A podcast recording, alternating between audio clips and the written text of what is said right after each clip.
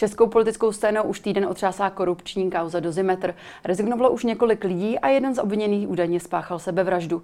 To vše v situaci, kdy se Česko potýká s extrémním zdražováním energií. Stále více lidí se dostává na hranice svých finančních možností a ve společnosti narůstá všeobecná nespokojenost. Pomůže stát svým lidem? Jak chce vládní koalice získat zpět důvěru voličů? Jak vážnou komplikaci představuje kauza Dozimetr pro nadcházející české předsednictví? Nejen o tom budeme hovořit v dnešním epicentru. Já jsem Pavlína Horáková. Vítejte.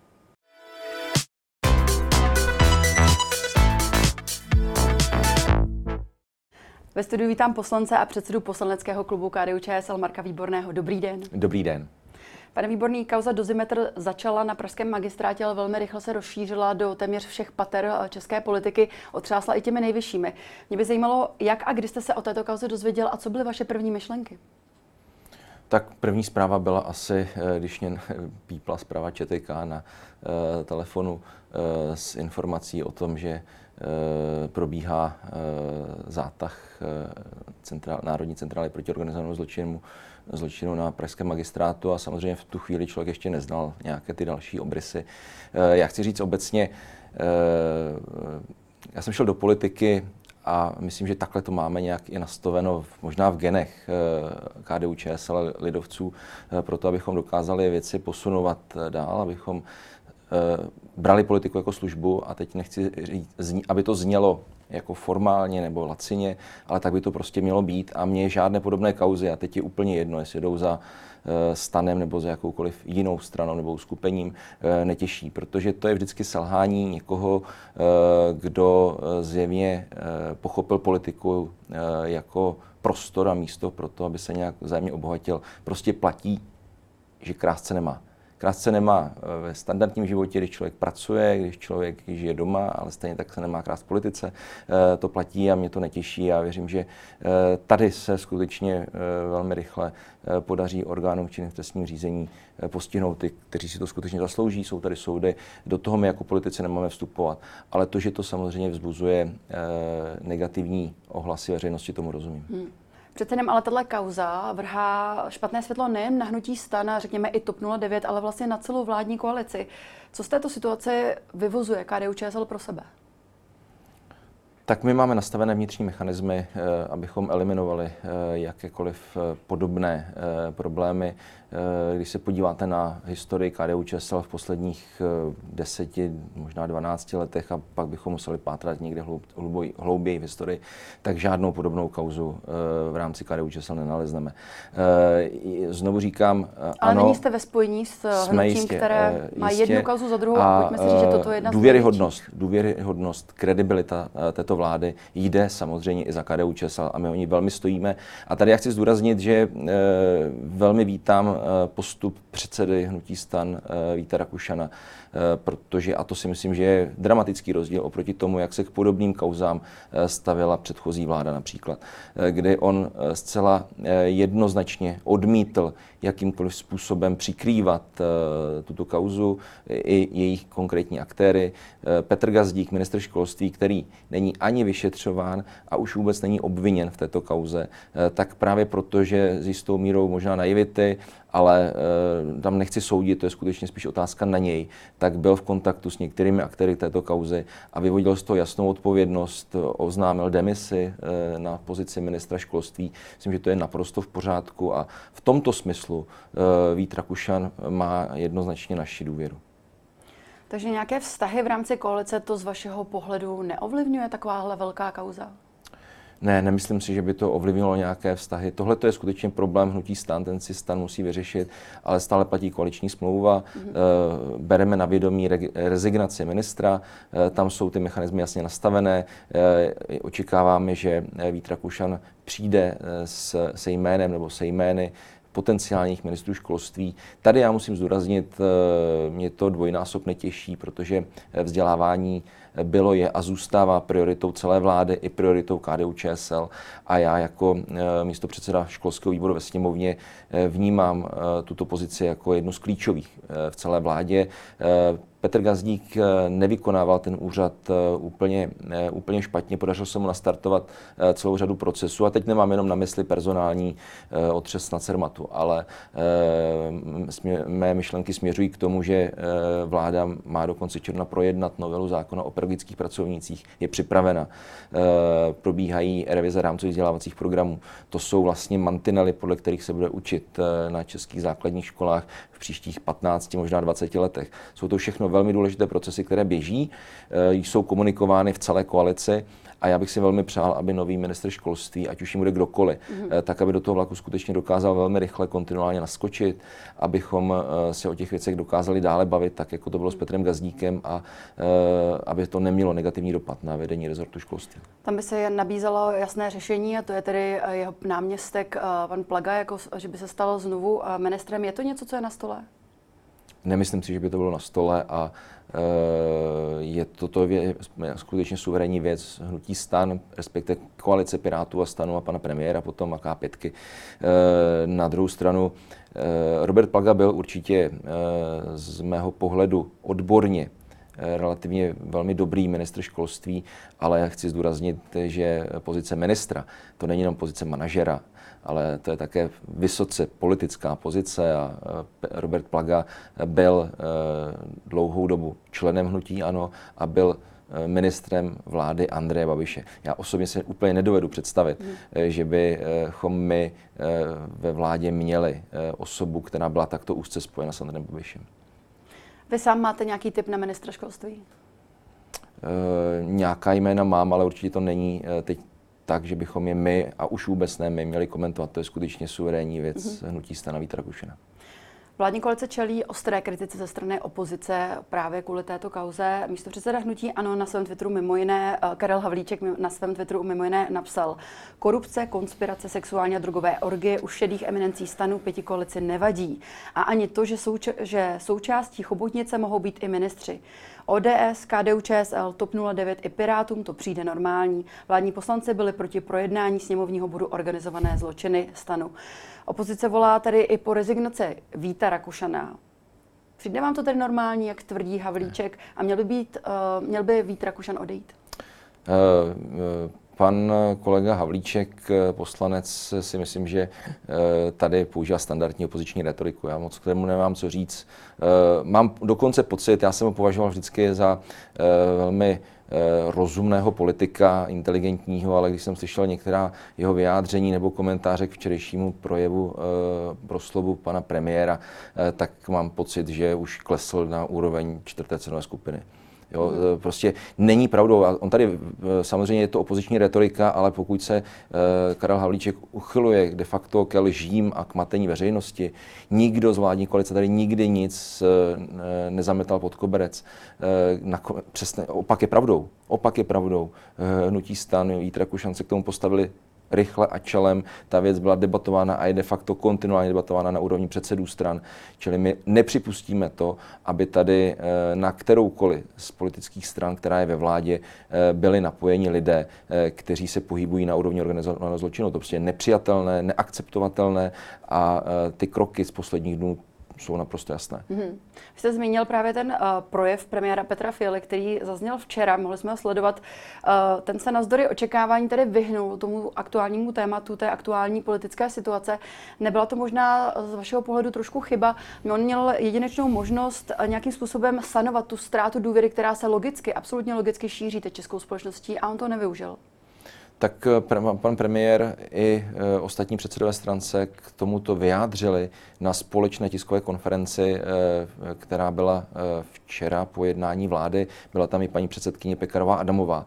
Takže by to bylo dublování toho, co zaznělo. Byla to veřejná tisková konference, kde se jako první bod věnovali aktuální politické situaci, rezignace ministra školství. Ty věci byly vysvětleny, ale ten projev večerní mm-hmm. jsme, myslím, všichni vnímali jako důležitý té informace, které se týkají eh, dnů budoucích, týdnů budoucích, to, co nás čeká, protože opravdu eh, situace není a nebude jednoduchá. Já jsem velmi ocenil to, že pan premiér nemaloval ty věci na růžovo. Eh, trochu mě to připomnělo Vincenta Churchilla, Velkou Británii, kdy Británie byla také ve válce. Já neříkám, že Česká republika je ve válce, ale obrazně řečeno, ano, ty věci skutečně na nás dopadají i, i mimo jiné v důsledcích války na Ukrajině. A Winston Churchill říkal, nemohu vám slíbit nic víc než dřinu, krev, slzy a pot. Eh, ale hrajeme a Petr Fiala včera říkal, my vás v tom nenecháme. Naše vláda si je vědoma odpovědnosti za každého jednotlivého občana mm. této země, ale zároveň říká, opravdu čeká na, čekají nás slzy a pot. Nebude to nic jednoduchého, ceny energií bohužel prostou. Žádná vláda to je úplně jedno, jestli to je vláda Petra Fialy nebo Brouka Pitlíka. Prostě žádná vláda by s tím nebyla schopna v zásadě nic dělat a my musíme připrav, mít připravené ty kompenzace směrem k občanům. A já jsem velmi rád, že vláda toto včera připravila. Mm-hmm. Ten válečný balíček, energetický balíček, jak ho včera vláda představila, pan minister Stíkala, eh, tak hovoří naprosto jasně. 66 miliard to nejsou malé peníze, eh, které půjdou na pomoc primárně domácnostem, ale také firmám a společnostem, tak aby v rámci té energetické krize, která nás, které už jsme a která nás čeká, hmm. bohužel se bude prohlubovat, tak abychom nikoho nenechali padnout. Hmm. My se k té pomoci vlády v této velmi těžké situaci pro Českou republiku, pro naše občany ještě dnes dostaneme. Ještě by se na chvíli vrátila ke kauze Dozimetr. Vy jste už tady dnes hovořil o tom, že oceňujete svým způsobem rychlou reakci uh, sohnutí stan a Víta Rakušana. Um, i, to, uh, I tu rezignaci vlastně Petra Gazdíka. Um, ale tady se volá po dalších rezignacích. Například předseda Prahy Sobijan Čižinský uh, se dovolává rezignace Jiřího Pospíšila Stop 09. Tomu vadí jeho kontakty s Jiřím Fremrem eh, podle jeho slov chtěl dosadit do dozorčí rady dopravního podniku hlavního města Prahy eh, tohoto člověka. Je to podle vás dostatečný důvod k mm, odstoupení europoslance? Já nechci moc komentovat tady tyhle ty pražské hry, protože uh, já bych stejně tak mohl říci, že uh, člověk Jana Čižinského uh, seděl dva roky nebo déle, ještě celé to volební období v čele dozorčí rady dopravního podniku a přece nese taky nějakou míru odpovědnosti za to, že řídí dozorčí orgán dopravního podniku, kde se zjevně e, dějí tyto korupční věci, kde e, je ten, ta společnost, Eh, hlavně města Prahy rozkrádána za bílého dne. Eh, chci zdůraznit, že každý z politiků by k tomu měl přistupovat s plnou mírou odpovědnosti. Já jsem se taky velmi kriticky vyjádřil eh, například ke krokům Stanislava Polčáka, protože jeho krok, že pozastaví členství hnutí stan, mě přišel skutečně jako hrubě nedostatečný. Hrubě nedostatečné vyvození odpovědnosti, eh, která zjevně i za ním jde. Eh, zaregistroval jsem to, že někteří eh, politici TOP 09 již také vyvodili osobní odpovědnost. Tak by to prostě mělo být. Mm-hmm. Přece to platí pro každého, platí to i pro mě kdybych já dělal nějaké nekalosti, kdybych já se zapojil, jako, že se, jako jsem tomu dalek, do nějakého korupčního jednání, tak přece je to moje odpovědnost se k těm věcem postavit čelem. Člověk dělá chyby. Já jsem dalek toho, abych někoho soudil, to mají udělat nezávislé soudy, eh, to je samozřejmě pravda, ale na každého politika se kladou vyšší nároky. A takto bychom k tomu měli přistupovat. Proto jsem na začátku říkal, že eh, aniž bych chtěl jakkoliv obhajovat činy Petra Gazdíka, takže si vážím toho jednoznačného rychlého kroku, který mm. dělal. Jak vážnou komplikaci vůbec představuje tato kouza pro předsednictví, které nás opravdu čeká, evropské předsednictví jen za pár dnů?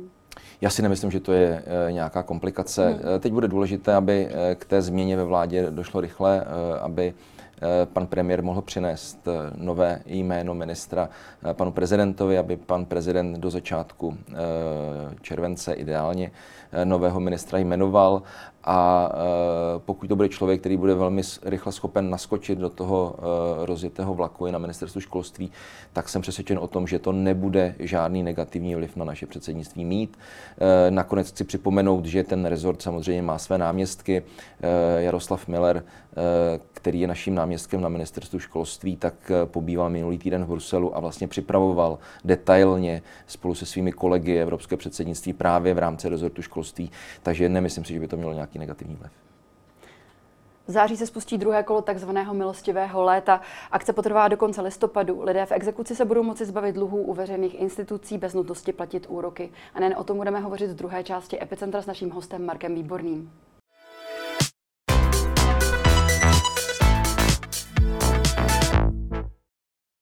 Sněmovna před necelým měsícem schválila od září druhé milostivé léto. Vy jste, pane Výborný, eh, jeden ze spoluzakladatelů této iniciativy. Proč jste se rozhodli tuto iniciativu zopakovat právě teď? Eh, těch důvodů bylo několik. Eh, připomenu, že to první milostivé léto, což je odpuštění eh, veškerého příslušenství na exekucích vůči státu, respektive vůči institucím, organizacím s nějakým státním podílem. Typicky jsou to právě dopravní podniky nebo například zdravotní pojišťovny, obce, města, knihovny a tedy. Tak platí to základní premisa. Dluhy se mají platit, proto je povinností tam zaplatit úplně jistinu do posledního haléře ale eh, zbytek toho nabaleného příslušenství úroku a tak dále jim odpuštěn. Tak eh, ta první vlna, která byla na přelomu roku 2021-2022, eh, tak bohužel byla spojena s některými problémy. Připomenu to, že jsme měsíc, skoro dva, řešili debatu se zdravotníma pojišťovnama o charakteru penále, jestli mm. u nich penále je příslušenstvím nebo jistinou. Vyjasnili jsme to. Bohužel někteří exekutoři také k tomu nepřistoupili úplně košer. Eh, to znamená, eh, protahovali různě komunikaci s tím dlužníkem, nedodávali jim často informaci, kterou nutně potřebovali. To znamená, jaká je ta výše dlužné jistiny. To si myslím, že taky nebylo v pořádku a bohužel pro některé ty dlužníky to znamenalo to, že nestihli ten tříměsíční termín a potom už skutečně nebylo návratu zpět. Ale co chci říct a zdůraznit ještě, ono se ukázalo v průběhu toho milostivého léta, že je výhodné nejenom pro ty dlužníky, kterým nabízí skutečně nový životní restart, ale že je výhodné i pro věřitele, kteří jednorázově dostanou zpátky nemalé peníze, mm-hmm. které by eh, na těch jistinách buď nikdy neviděli, anebo v nějakém velmi vzdáleném horizontu. To má, eh, eh, nebo dvě věci k tomu řeknu naprosto konkrétní. Všeobecná zdravotní pojišťovna tak to získala zpět více jak 200 milionů korun. Mm-hmm. Pražský dopravní podnik se pohybuje někde na úrovni 14,5 milionů vrácených na jistinách v tom prvním milostivém létě. Oba dva, eh, oba, oba dva ředitele, pan ředitel Kabátek eh, jasně říkal, to je důvod, proč mi je milostivé léto dává smysl a proč jednoznačně podporuje, aby se to ještě jednou a naposledy zopakovalo. Protože v situaci, která tady dneska je, podívejme se na tu inflaci, která je jako dramatická a samozřejmě znehodnocuje i ty vymáhané částky. To znamená, hmm. pro každého věřitele dneska je výhodné, když v řádu několika měsíců dostane zpátky dlužné jistiny eh, ještě v nějaké hodnotě, než když i ty jistiny bude požírat ta inflace. Hmm. Takže to jsou ty důvody, proč jsme se rozhodli to zopakovat. Hmm. Vy jste uvedl některá čísla, mě by zajímalo, já jsem dohledala čísla o tom, že to milostivé léto, že se zúčastnilo minulém roce 15 000 lidí a ukončeno bylo 42 000 exekucí. Vy už máte pravděpodobně novější informace, tedy nejaktuálnější, ale každopádně asi si uh, můžeme upřímně tady říct, že ten zájem, který to zbudilo, byl trošku menší, než jste očekávali. A vy sami jste o tom hovořili, že ten tím důvodem bylo právě ten, ty pruce rostoucí ceny energií, které, které svým způsobem tu situaci zhoršili pro, pro lidi, aby vůbec do, to, do, do toho šli. Mě by zajímalo, má tady ta akce vůbec teď šance na úspěch, když víme, že tady je ještě větší růst hmm. energií, že je tady ještě větší inflace? Samozřejmě, ta situace není jednoduchá, ale my si nevybíráme a nemůžeme říct, tak uděláme milostivé léto, až eh, budou ty podmínky ideální. Nikdy nebudou vůbec mm. ideální, nikdy nebudou stoprocentně ideální. Eh, já chci ale zdůraznit, ta čísla, která jste uvedla, opravdu jsou průběžná čísla někde eh, možná z prosince nebo ledna. Dodnes nemáme finální čísla díky tomu, jak exekutoři někteří velmi pomalu zadávají čísla do té evidence, ale co víme zcela jistě je, že těch účastníků prvního milostivého leta bylo určitě řádově desítky tisíc, eh, pravděpodobně se budeme pohybovat někde nad 60 tisíci. Mm-hmm. A eh, samozřejmě můžeme vést debatu, jestli to je hodně nebo málo, ale eh, pro mě je důležitý každý ten jedinečný příběh té maminy, která zůstala sama se svými dětmi a tady dostala jedinečnou šanci zbavit se jedné, dvou, tří exekucí a mít čistý stůl a třeba moc vyrazit letos s dětmi na dovolenou, když třeba pod stan nebo někam do kempu, ale před, přesto ta šance prostě žít ve standardních socioekonomických stazích a ne pod tíhou dluhů v nějaké hmm. dluhové pasti exekuční a podobně. Takže to, ta hodnota tady obrovská je. A k té otázce ohledně těch cen energií. Samozřejmě eh, na podzim nebude situace lepší, ona bude horší. Ale milostivé léto je postaveno na jednom zásadním principu, a to je solidarita. Eh, je to mimochodem něco, co eh, lidovci a KDU ČSL mají trošku ve znaku. Skutečně solidarita, vzájemná solidarita mezilidská, eh, mezirodinná pro nás je klíčová a důležitá.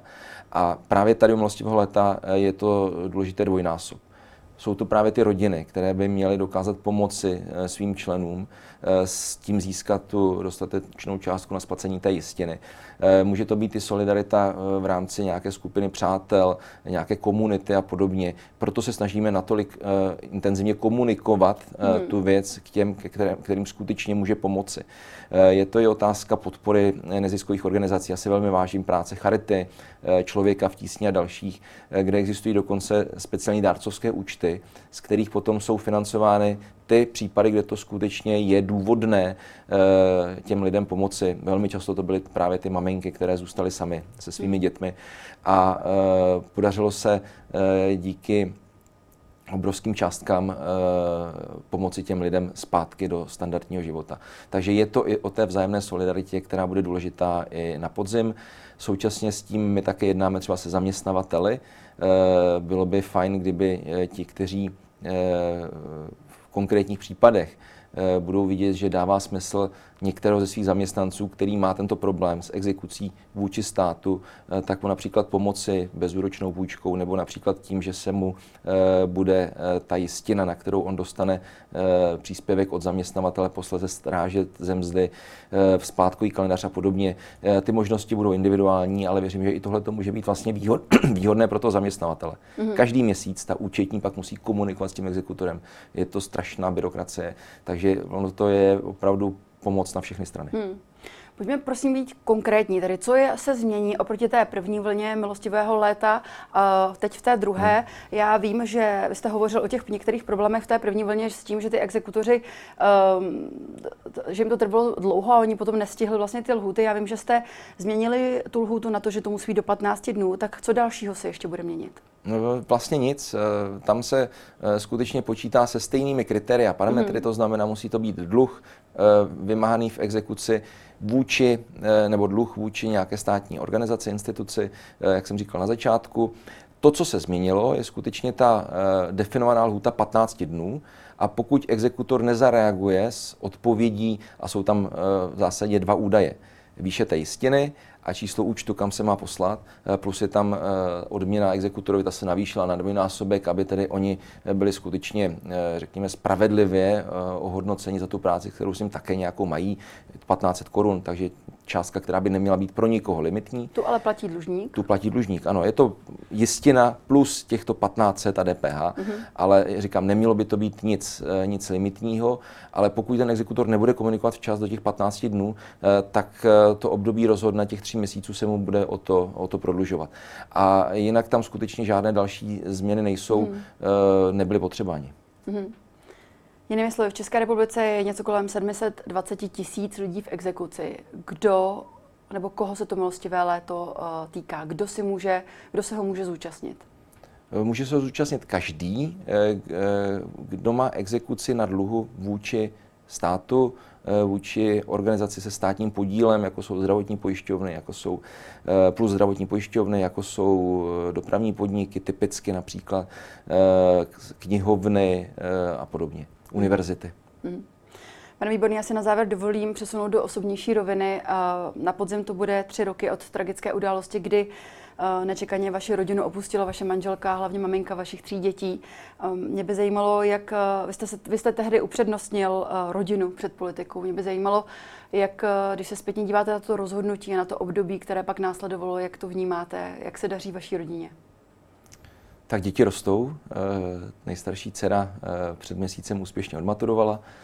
Chystá se na Univerzitu Palackého do Olomouce studovat tak eh, dělá nám radost. Eh, eh, prostřední dcera je na gymnáziu, nejmladší si na základní škole. Tak samozřejmě, že to, je, že to není jednoduché, ale snažíme se, snažíme se dívat směrem do budoucna.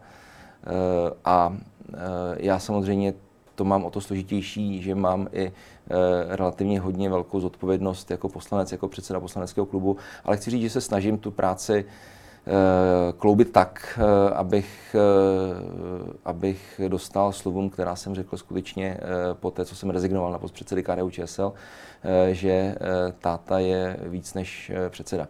Ale musím říct, že zase v tom mám i oporu ze strany dětí, takže mm-hmm. snažíme se a teďka se těšíme na léto, pojedeme na dovolenou pojedeme teď na začátku na takovou akci, jezdíme už leta letoucí stat, statínky, takovou partou na expedici Apalucha, tatínkové hmm. a děti, tak přestože nám ty děti postupně odrůstají, tak se zase těšíme letos na Kokořínsko. Hmm. Když byste měla vzkázat uh, něco lidem, kteří se možná ocitnou v podobné situaci, stanou se ze dne na den uh, sami rodiči a uh, co by to bylo? Co vás třeba i překvapilo, že jste zvládl za tu dobu, co jste ani nevěděl, že byste do té doby dokázal? Já nechci mluvit o těch standardních denních věcech, jako že člověk pak musí vařit, musí prát, žehlit a podobně ale já myslím, že to důležité je eh, nestrácet eh, naději. Eh, to skutečně něco, co člověka dokáže potom držet nad vodou. Myslím si, že v těch kritických mezních situacích, do kterých se skutečně člověk může dostat ze dne na den, tak je důležité vidět ten smysl života a naději a nakonec také to, že, a to je, myslím, ta devíza pro člověka, který vnímá, že smrtí život nekončí, že je tady nějaká nová, jiná uh, dimenze bytí a života, uh, tak to jsou věci, které, uh, které vlastně dokáží, dokáží být tou oporou v situacích, kdy člověk potom někdy samozřejmě propadá nějaké míře smutku a osamocení ale eh, je důležité mít okolo sebe přátele, rodinu. Eh, skutečně, eh, pokud máte přátele a rodinu, kteří vás dokáží držet nad vodou, tak je to strašně důležitý.